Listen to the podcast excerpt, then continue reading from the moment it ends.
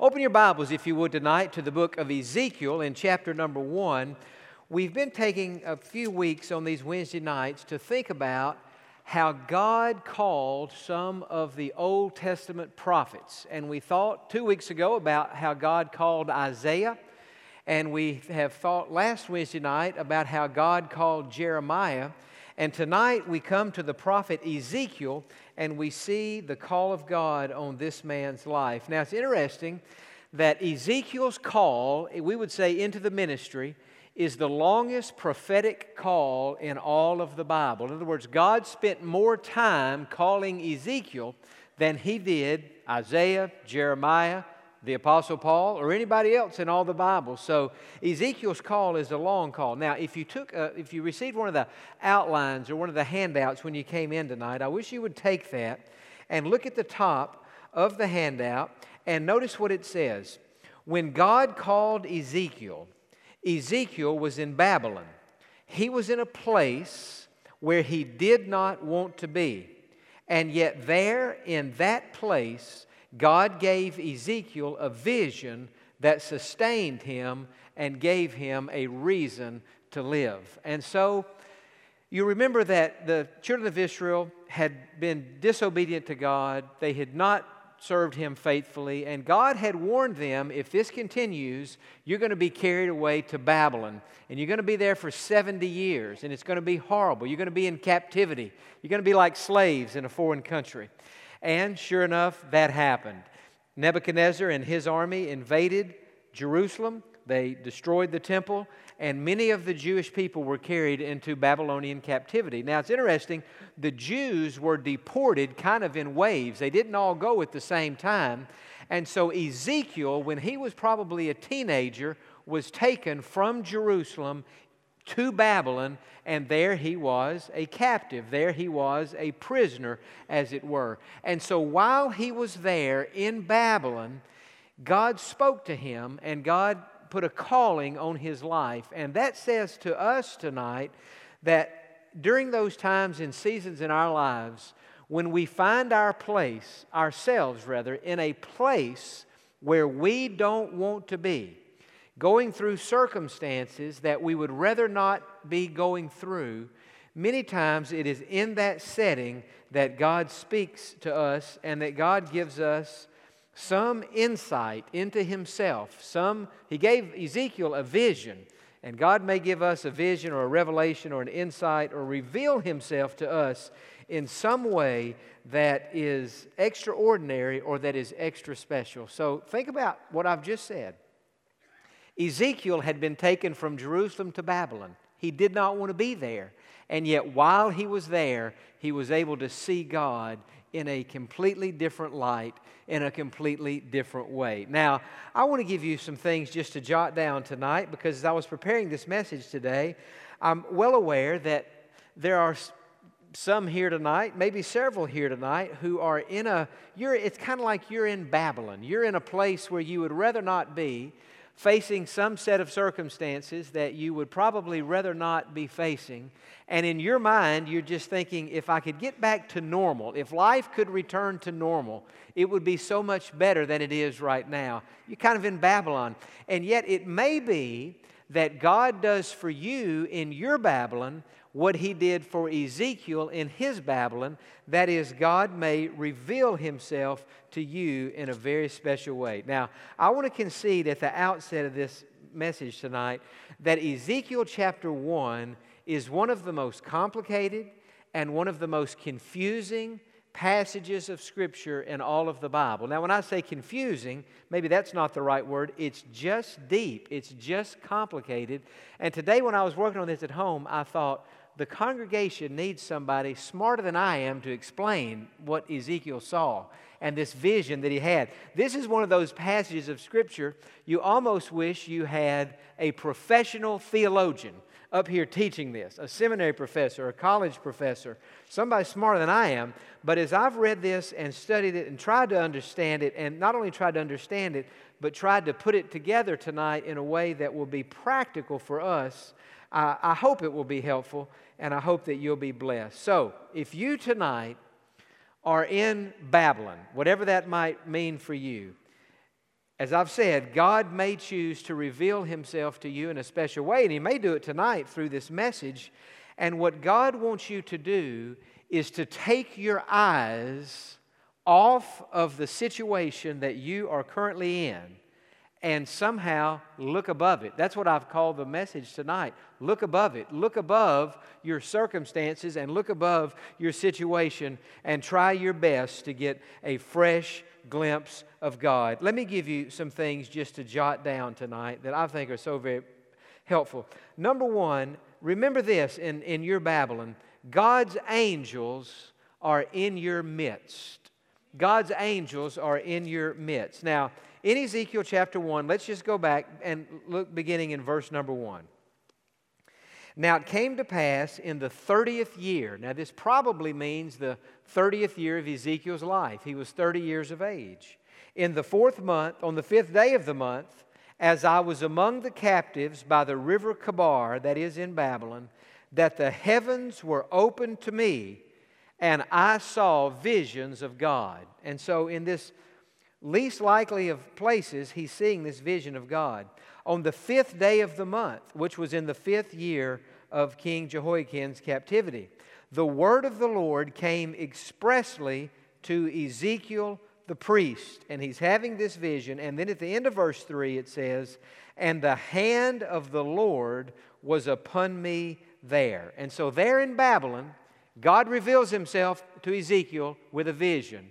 And also, it became apparent to Ezekiel that even though he was in an unfamiliar place, God was right there with him, and God's hand was right there, and God would be taking good care of him. Now, beginning in verse 4, I'm telling you, this is where the chapter gets a little bit deep. He said, Then I looked, and behold, a whirlwind was coming out of the north. That whirlwind probably refers to the Babylonian army that was coming to invade Jerusalem and to destroy the city. Remember, when Ezekiel was taken to Babylon, the city of Jerusalem had not yet been destroyed, but that day was about to happen. It says, A great cloud with raging fire engulfing itself, and brightness was all around it, and radiating out of its midst like the color of amber out of the midst of the fire. Also, from within it came the likeness of four living creatures. And so the first major thing that Ezekiel sees in this vision are these four living creatures. Who are these people and what do they represent? Most likely, they most Bible scholars say that these four living creatures represent four angels. And as far as the type of angels that they represent, most would say they represent the cherubim. Now, turn to chapter 10 of Ezekiel, and I will just show you why we think this is talking about the cherubim. Remember, while there are millions of angels, probably, there are different categories of angels, and one of those categories is a, a category called the cherubim. That's C H E R U B I M.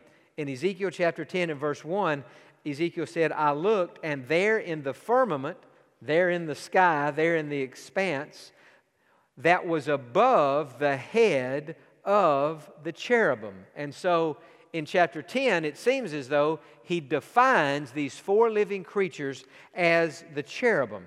And so, what do we know about cherubim? We know that they were a special group of angels that had direct access to the throne of God. They, they were used and are used even today to guard those things that are very sacred to God. In Genesis chapter 3, of course, we read that Adam and Eve sinned and they were expelled from the Garden of Eden. In fact, if you want to see an interesting verse, go back to Genesis chapter 3 and look with me beginning in verse number 22. Because this is the first time we read about the cherubim in the Bible. And so God had booted out of Adam and Eve out of the Garden of Eden. And in verse 22, we read why. It says, Then the Lord God said, Behold, the man has become like one of us to know good and evil. And now, lest he put out his hand and take also of the tree of life and eat and live forever, therefore the Lord God sent him out of the Garden of Eden to till the ground from which he was taken.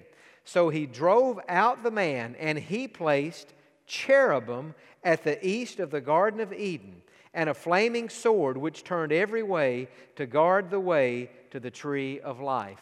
And so the question is why did God put Adam and Eve out of the Garden of Eden? Because in the Garden of Eden, there was a tree called the tree of life. And if a person ate from the tree of life, that person would never die. Now, think about Adam and Eve. They had sinned, they had brought sin into the world. And that means with sin comes death. And so, had Adam and Eve eaten, of the, eaten from the tree of life, rather, fruit from the tree of life, they would have lived forever in an imperfect world with, uh, in, with imperfect bodies in a sinful environment. And so God said, there's no way I can let Adam and Eve eat the tree of life. They'll never die, and they'll live forever in this fallen condition. And so God sent these cherubim to guard the tree of life so that Adam and Eve couldn't eat the fruit. So we see the word cherub, by the way, means guardian. And that I am ending is the plural of cherub. Just like we put an S on the end of the word.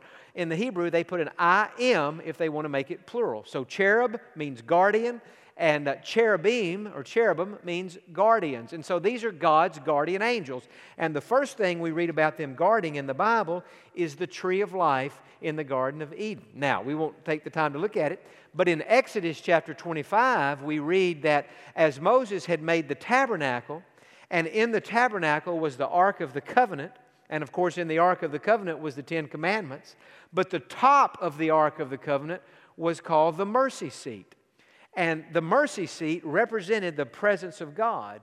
And it was on this mercy seat every year that the high priest would go in and sprinkle blood on the Day of Atonement so that all the people's sins could be covered over and all the people's sins could be forgiven. So the Ark of the Covenant and the, and the mercy seat, which was the top of the Ark of the Covenant, was the most holy of all the furniture there in the uh, tabernacle. Well, it's interesting. We read in Exodus 25 that there was like a depiction, an image of two cherubim, two cherubs, uh, one on each side of the Ark of the Covenant. And these cherubs, these cherubim, were look, they were facing each other on both sides of the Ark of the Covenant. And so, symbolically, the, those were not literal angels in the tabernacle. They were, they were depictions of that that they had made. But it's symbolic that these angels are guarding the Ark of the Covenant that these angels are guarding the very presence of God because that's what the mercy seat represented. It represented the presence of God. And in heaven today, around the throne of God, are the cherubim. And what are they doing? They are guarding the throne of God. Say, what in the world would they be guarding the throne of God from?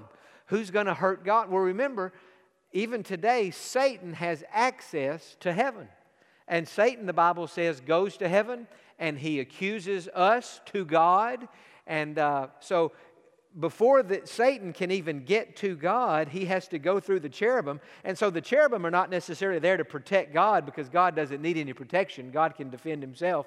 But the cherubim are there just to keep God and the devil as far away as God would want them to be. The point I'm making is the cherubim are always guarding things that are precious to God, whether it was the tree of life, the Ark of the Covenant the tabernacle, and even today, the throne of God in heaven. Now, what makes all that interesting is the Bible teaches us that before the angel Lucifer was kicked out of heaven, he was not only an angel, he was a cherub.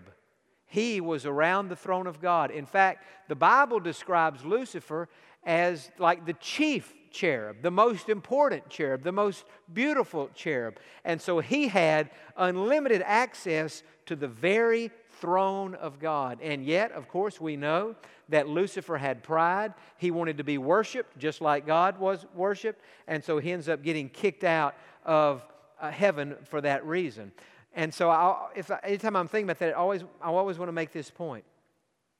If you think about what is the opposite of the devil, most people would say, What's the opposite of the devil? They would say, God. No, God has no opposite. God has no equal. The opposite of the devil would be one of these cherubs. You see, he, it's like God's up here on his own category, uh, infinitely above everything else. The angels are beneath God. The cherub or kind of the cherubim are the kind of the what we might call some of the top layers of the angels. And so Lucifer was one of those cherub, but don't get thinking that the devil is the opposite of God, because then that would just make God the good force and the devil the bad force, and they, but they have equal power. Friend, let me say this to you the devil does not have anywhere near the power that God has. And the devil wouldn't have any power had God not given it to him. And so, if you want to try to think, well, who would be the opposite of the devil? I would say the archangel Michael. Now, when you compare Lucifer to Michael, at least you're comparing two angels. Now, granted, one of them's fallen and one of them is still standing in, in the presence of God. Or maybe compare uh, the devil, if you want to say, well, what's the opposite of that? Maybe Gabriel, but not God. God and the, God and the devil are not on the same category. The devil, even when he was in heaven, was an angel. He was not the, op, the counterpart of God. And so, as Ezekiel is having these visions, as God is opening, as it were, heaven to him, he sees these four living creatures, and these four living creatures again represent the angels, the cherubim that are around the throne of God. Now, at the middle of verse 5, we get a further description of these four living creatures. And this was their appearance. They had the likeness of a man. Each one had four faces, and each one had four wings. And it describes the actual body of these four living creatures, of these cherubim. And in verse 10, it says, As for the likeness of their faces, each had the face of a man. Each of the four had the face of a lion. Each of the four had the face of an ox, and each of the four had the face of an eagle. And so these four living creatures, they each had four faces. And you just read man, lion, ox, and eagle. And most would say the face of a man is symbolic of the intelligence of these living creatures.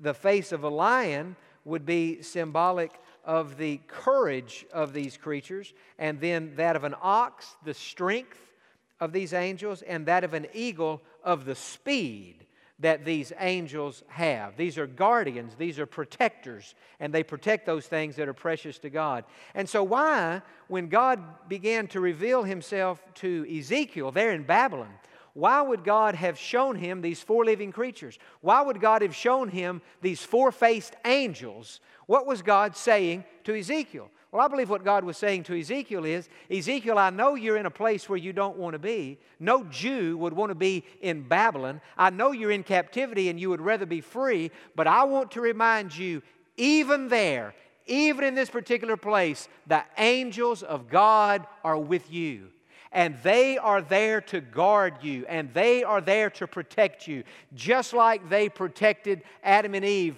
from the tree of life, just like they protected the Ark of the Covenant and the mercy seat in the tabernacle, just like they're protecting my throne here in heaven. Those same angels are there to protect you and to watch over you. And these four faces that they have should say to you, these angels have intelligence, they have courage, they have speed, they have strength, and they can protect you, and they can defend you, and they can give you aid. And so the first thing that God revealed to Ezekiel was these four angels. And aren't we thankful today that even though we can't see them, God's angels are here to protect us and to guard us and to lead us and to watch over us. And there have probably been times in all of our lives, I, I know there have been times in my life, where the angels of God have protected me through their intelligence, through their courage, through their strength, through their speed. An angel can go from point A to B quicker than I just snap my finger. And God was saying to Ezekiel, those same angels that are so dear to me and so near to me, they are with you in Babylon, and even in that most difficult of places, you are not alone. Somebody ought to say amen. I mean, that's pretty good. And that applies to us tonight. In our lives, wherever we are, God's angels are there. They're in our midst. They're watching over us. They're protecting us. They're helping us. And they are there to, uh, to keep us safe. You know, when I think about God's angels being around me does a couple of things. First of all, it makes me very grateful to know that God would send His angels to protect me and watch over me. Second thing is it does give me a certain amount of courage to know that I have angels surrounding me. It says in Psalm 91:11 that He will give His angels uh, charge over you to keep you in all of your ways. But I'll tell you something else when I think about it, and I don't, I don't think about the angels as often as I should.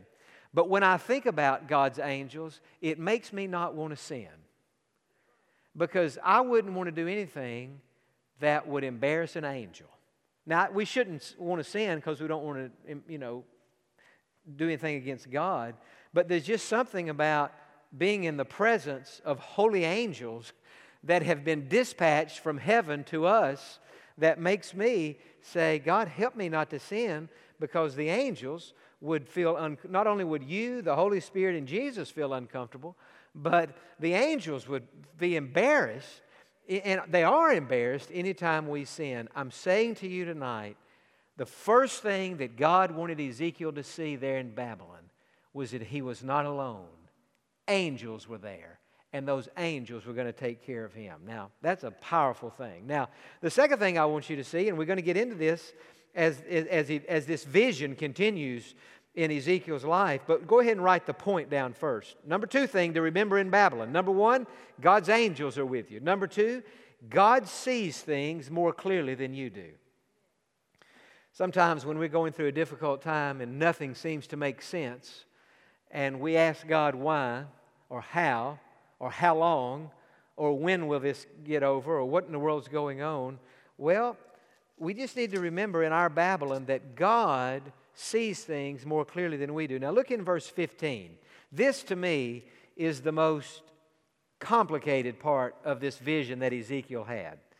He said, Now, as I looked at the living creatures, so he's looking now at these four angels, behold, a wheel was on the earth beside each living creature with its four faces. And so I started to put a picture on the screen tonight to try to visualize all this. But the one picture that I looked at today that got it closest, even, even the person who was responsible for that picture said, This is not and fully accurate. So I just said, I'm not going to, I'm going to let you use your own imagination. But in your mind's eye tonight, picture these four angels. And on next to each angel, picture a wheel, just like the wheel on your car. Just picture that wheel as we read about, because now Ezekiel is seeing these wheels and he's thinking to himself, God, what do these wheels represent? Verse 16 The appearance of the wheels and their workings was like the color of beryl, and all four had the same likeness. The appearance of their workings was, as it were, now watch this, a wheel in the middle of a wheel. And so picture, picture a wheel, and then picture a wheel within that wheel. And this is what is next to each of these four angels. And undoubtedly, Ezekiel is looking at this and he's thinking, God, what do these wheels, what do they represent? And the wheels within the wheel, what is this? When they moved, verse 17, they went toward any of the four, any one of four directions. They did not turn aside when they went. As for their rims, they were so high, they were awesome. And their rims, now watch this, were full of eyes all around the four of them.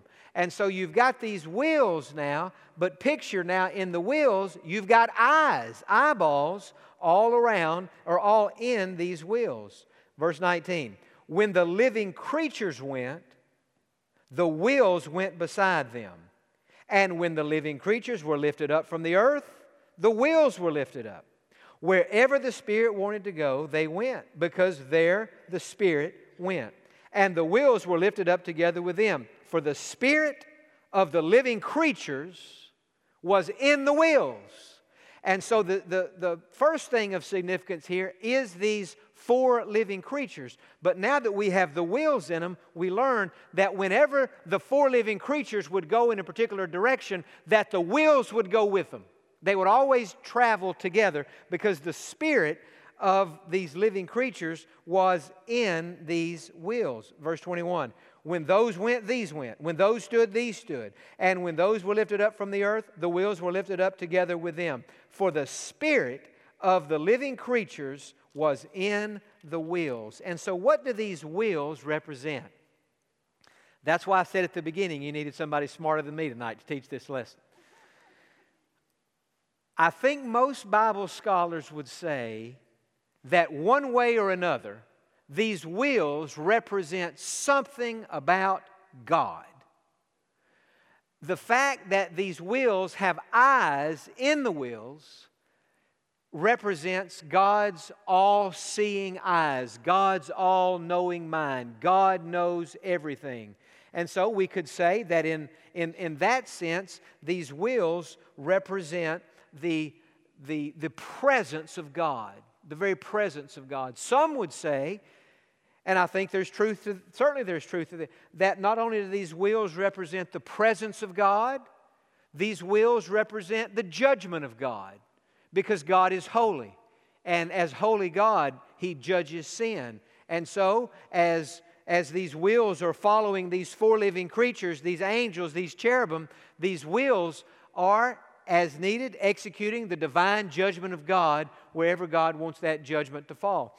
But someone that I read today, and I thought this was very insight on this, said that these wheels represent the providence of God the providence of God. That is, those things in our lives that happen that don't make sense. That we, we can't see the meaning or the purpose behind so many of the things that we go through in life. We look at a situation, we're in our Babylon, and we say, God, I don't see it. It doesn't make sense to me. And then that's what Ezekiel was thinking in literal Babylon. God, how am I here? Why would, why would I be in Babylon in captivity, a prisoner? I'm a Jew, I'm, a, I'm a, your child. Why would you have allowed me to come here? And God gave him the vision of the four living creatures, and God was saying, You're not alone. The angels are there with you. Look above where you are. But then God gave him this vision vision of these four wheels, or these, yeah, these wheels, and then wheels within the wheels, and then the eyes all within those wheels. And God was saying to Ezekiel, Ezekiel, what is not clear to you is clear to me. What you can't see, I can see. And so just know that it all makes sense to me, even though it doesn't make sense to you. What a message tonight. What an easy application for us during those Babylonian seasons of our lives, during those times when we say, God, I can't see it. God, it doesn't make sense. God, why? God gives us a vision, maybe not exactly like Ezekiel had, but tonight he's giving us that vision through his word. And God is saying to us tonight, God is saying to some of you tonight, what doesn't make sense to you makes perfect sense to me while you can't understand why I would have allowed this into your life, into your family, into your health, into your finances, into your situation, why you can't understand it, I can understand it. And what you've got to do is look above what you can see, look above what you can understand, and to know that my eyes see it all. And from my perspective, things are very clear. Do you see why I titled this message tonight, Look Above It? Because in Babylon, God did not just give Ezekiel a vision of Babylon. He didn't just help him to see the whole terrain of that country.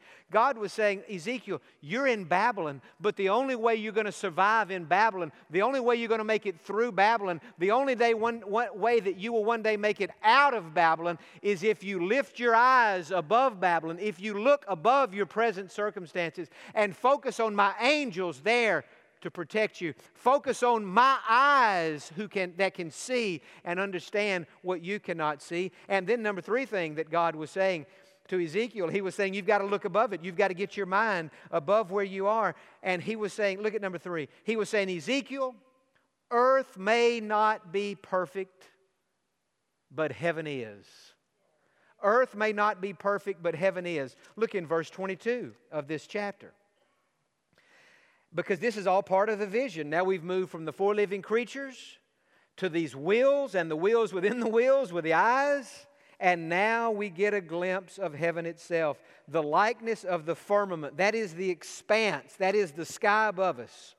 Above the heads of the living creatures was like the color of an awesome crystal stretched out over their heads, and under the firmament their wings spread out straight, one toward another. And he's talking about uh, how these angels are, and they're just beneath the firmament, just below the, God's heaven. When they went, I heard the noise of their wings, like the noise of many waters, like the voice of the Almighty, a tumult like the noise of an army. And when they stood still, they let down their wings. And so he gets not a perfectly clear view of heaven, but God lifted his eyes now, not only so he could see the angels and these wheels, but now God lifts his eye and says, Look up a little higher, even than that, Ezekiel, because as you look up higher, you'll see the expanse, you'll see the sky. And just remember, on the other side of that sky is heaven itself. And so God was helping Ezekiel to see heaven. One of the things that helps us most when we're in Babylon when we're going through hard, difficult, confusing times is to remember our troubles are only temporary. We're only going through these problems for a little while. We're headed somewhere else. We're headed somewhere better. Heaven is our ultimate home, and we're on our way to heaven. And that's what God was saying to Ezekiel. He was saying, Ezekiel, I know earth may not be perfect. Your circumstances certainly are not perfect. What you're going through is painfully confusing, but look above it and look to heaven and remember that one day that's where you will be. What does it say in the scriptures? Our outer man is perishing, but our inner man is being renewed day by day. What did God tell Paul in Colossians chapter 3? Set your mind on things above, not on things on the earth. No, we, look, we have to look up and we have to look to heaven. And we have to remember that we will be there before we know it. We will. You ever hear somebody, you know, we always want to put off when we're going to die. Sometime you'll hear somebody say, maybe they're 55 years old, and they'll say, Yeah, I'm middle age. How many 110 year old people do you know running around? Only way you can be 50, middle age at 55 is you're going to live to be 110. But there's something about being 55 and saying I'm middle age makes us feel better. But I don't know why it makes us feel better. Hey, if you're 55, look at it like this you're 55 years closer to heaven than you were when you first got born. And if you're 95, well, if you're 95, you're really getting close, right? I mean, you're 95 now. It, it, you're getting very close to heaven. But that shouldn't, you know, that thought shouldn't be like, oh my goodness, I'm 95. How much longer can I go? Uh, my mother, I don't think she'd mind me saying this. She turned, she has a birthday tomorrow. Can I say this? I, I, I, and, and she's turning 79 tomorrow. And so before the service, oh, yeah, I think we should tell her happy birthday. So before the service on Sunday night, Charlie Joe was in my office, and uh, I had the things to put on her birthday cake, you know, the can seven and a nine. I said, Come here, Charlie Joe. I said, These are for Graham's birthday cake. We're going to have a party Thursday night. She looked at that seven and that nine. She said, UJ, those are big numbers. and then she said, then she asked me a good, she said, 79? How old do you think Grammy's going to live to be?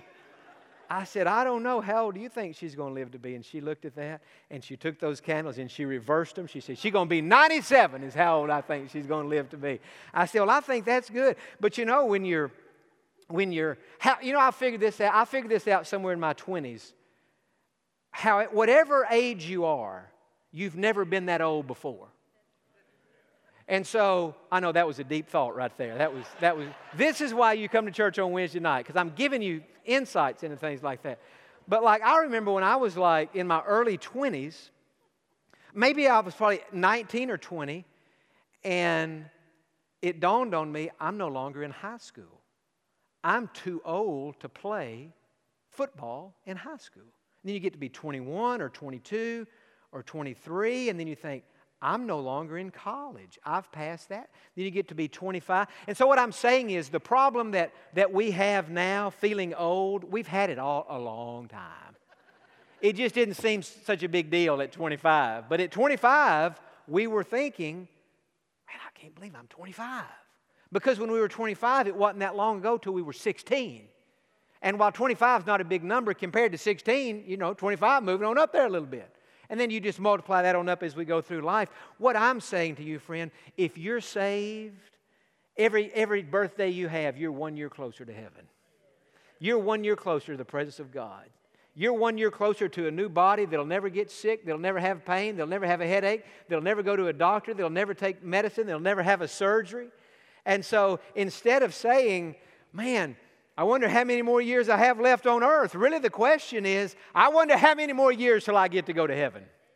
Because when I get to heaven, it's going to be so wonderful and it's going to be so amazing. So that's what God was saying to Ezekiel. He said, I know that you're down in Babylon and it's so painful and it's so bad, but Ezekiel, look above it. Look to that celestial city. Look to that final home. Look to your eternal dwelling. Look to heaven because you are headed there. And then the fourth thing this is the best thing God always saves the best for last. Write this down. Jesus is seated in heaven in charge of it all. Now, beginning in verse 26 of this vision that Ezekiel had, notice what it says. And above the firmament, that's now, now he's saying to Ezekiel, you got to look above the firmament. You've got to look above the sky. You've got to look even above your own thoughts of heaven. And he said, above the firmament, over their heads, that's over the heads of these cherubim, was the likeness of a throne in appearance like a sapphire stone. On the likeness of the throne was a likeness with the appearance of a man high above. There's an appearance. Now notice how he's saying the likeness of a man, the appearance of a man. He now God is giving Ezekiel a vision of himself. But God is so great, God is so awesome, God is so uh, majestic that as Ezekiel is trying to describe this vision, he's having to say, it looked like this. It had the appearance of that.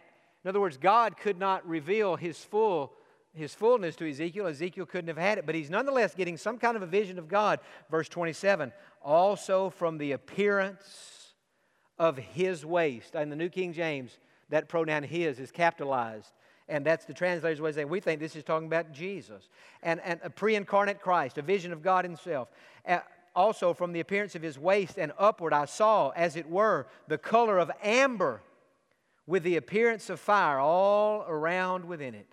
And from the appearance of his waist and downward, I saw, as it were, the appearance of fire with brightness all around it, like the appearance of a rainbow in a cloud on a rainy day. So was the appearance of the brightness all around it. This was the appearance of the likeness of the glory of the Lord. And so Ezekiel's vision ends, this part of this vision ends by Ezekiel seeing a vision of God Himself seated on His throne, the appearance of a man, telling us that God became a man. This is a vision of the pre incarnate Christ. This is Jesus being seen in heaven before He left heaven to come to earth. And Ezekiel's looking up there, and God through this vision is saying again to Ezekiel, I know what you're going through is painful, difficult, confusing, hard, and from your perspective, bad. But what you've got to do, and friend, let me just say this tonight what you've got to do, what I have to do, not just what Ezekiel, what we have to do is to look above it and to see the angels of God sent to protect us and help us, and to see not only that, the providence of God who knows what we don't know, who sees what we cannot see, and to see heaven where we're ultimately going, and to see God Himself, and to see Jesus. And if we could see Jesus, the old song says, Turn your eyes upon whom? Upon Jesus. Look full in His wonderful face and the things of earth will grow strangely what? Dim in the light of his glory and grace. You see, if we keep focusing on Babylon, if we keep focusing on what we're going through, that's just going to get bigger and bigger and brighter and brighter. But if we'll look above it and see Jesus, not just the, the angels, yes, but not just the angels, something better than the angels. These four wheels representing the providence and the mind of God, yes, but more than just the mind and the providence of God. We look above it to the, to the firmament, to the expanse, to the sky, to heaven, yes, but more than just looking to heaven, to look even into the best part of heaven, looking even above the surface level of heaven, and to see Jesus Himself. And if we'll focus on Him, turn our eyes upon Jesus, look full in His wonderful face, yes, the things of earth will grow strangely dim in the light of His glory and grace. My challenge to you tonight is what I titled this sermon when I was home today working on it. Look above, whatever you're facing, look above it. Wherever you are, look above it and see Jesus and let Him see you through this Babylonian time in your life. Amen. Father, thank you for the vision you gave to Ezekiel there in Babylon, God, so long ago. And God, I thank you that you saw to it that that vision was recorded in your word. So, what Ezekiel saw in Babylon, over 2,000 years later, your people could be seeing in Texas. God, there wasn't even a Texas back when Ezekiel had this vision. There certainly was no Pasadena, Texas, hadn't been founded. Wasn't even in America. But God, in your providence, you knew that one day there would be. And you knew that there would be a Wednesday night in the year 2018 when a group of Christians would gather in this place, many of whom are in Babylon tonight, and they would need in their Babylon the same thing that Ezekiel needed in his, and that is a fresh view of you. God, tonight, for every person listening to this message, I pray you would help them to look above what they're facing tonight and to see Jesus through the eyes of faith.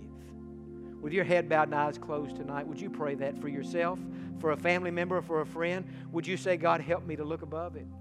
Help him to look above it. Help her to look above it. Help us to look above it and help us to see Jesus. Help us to see Jesus.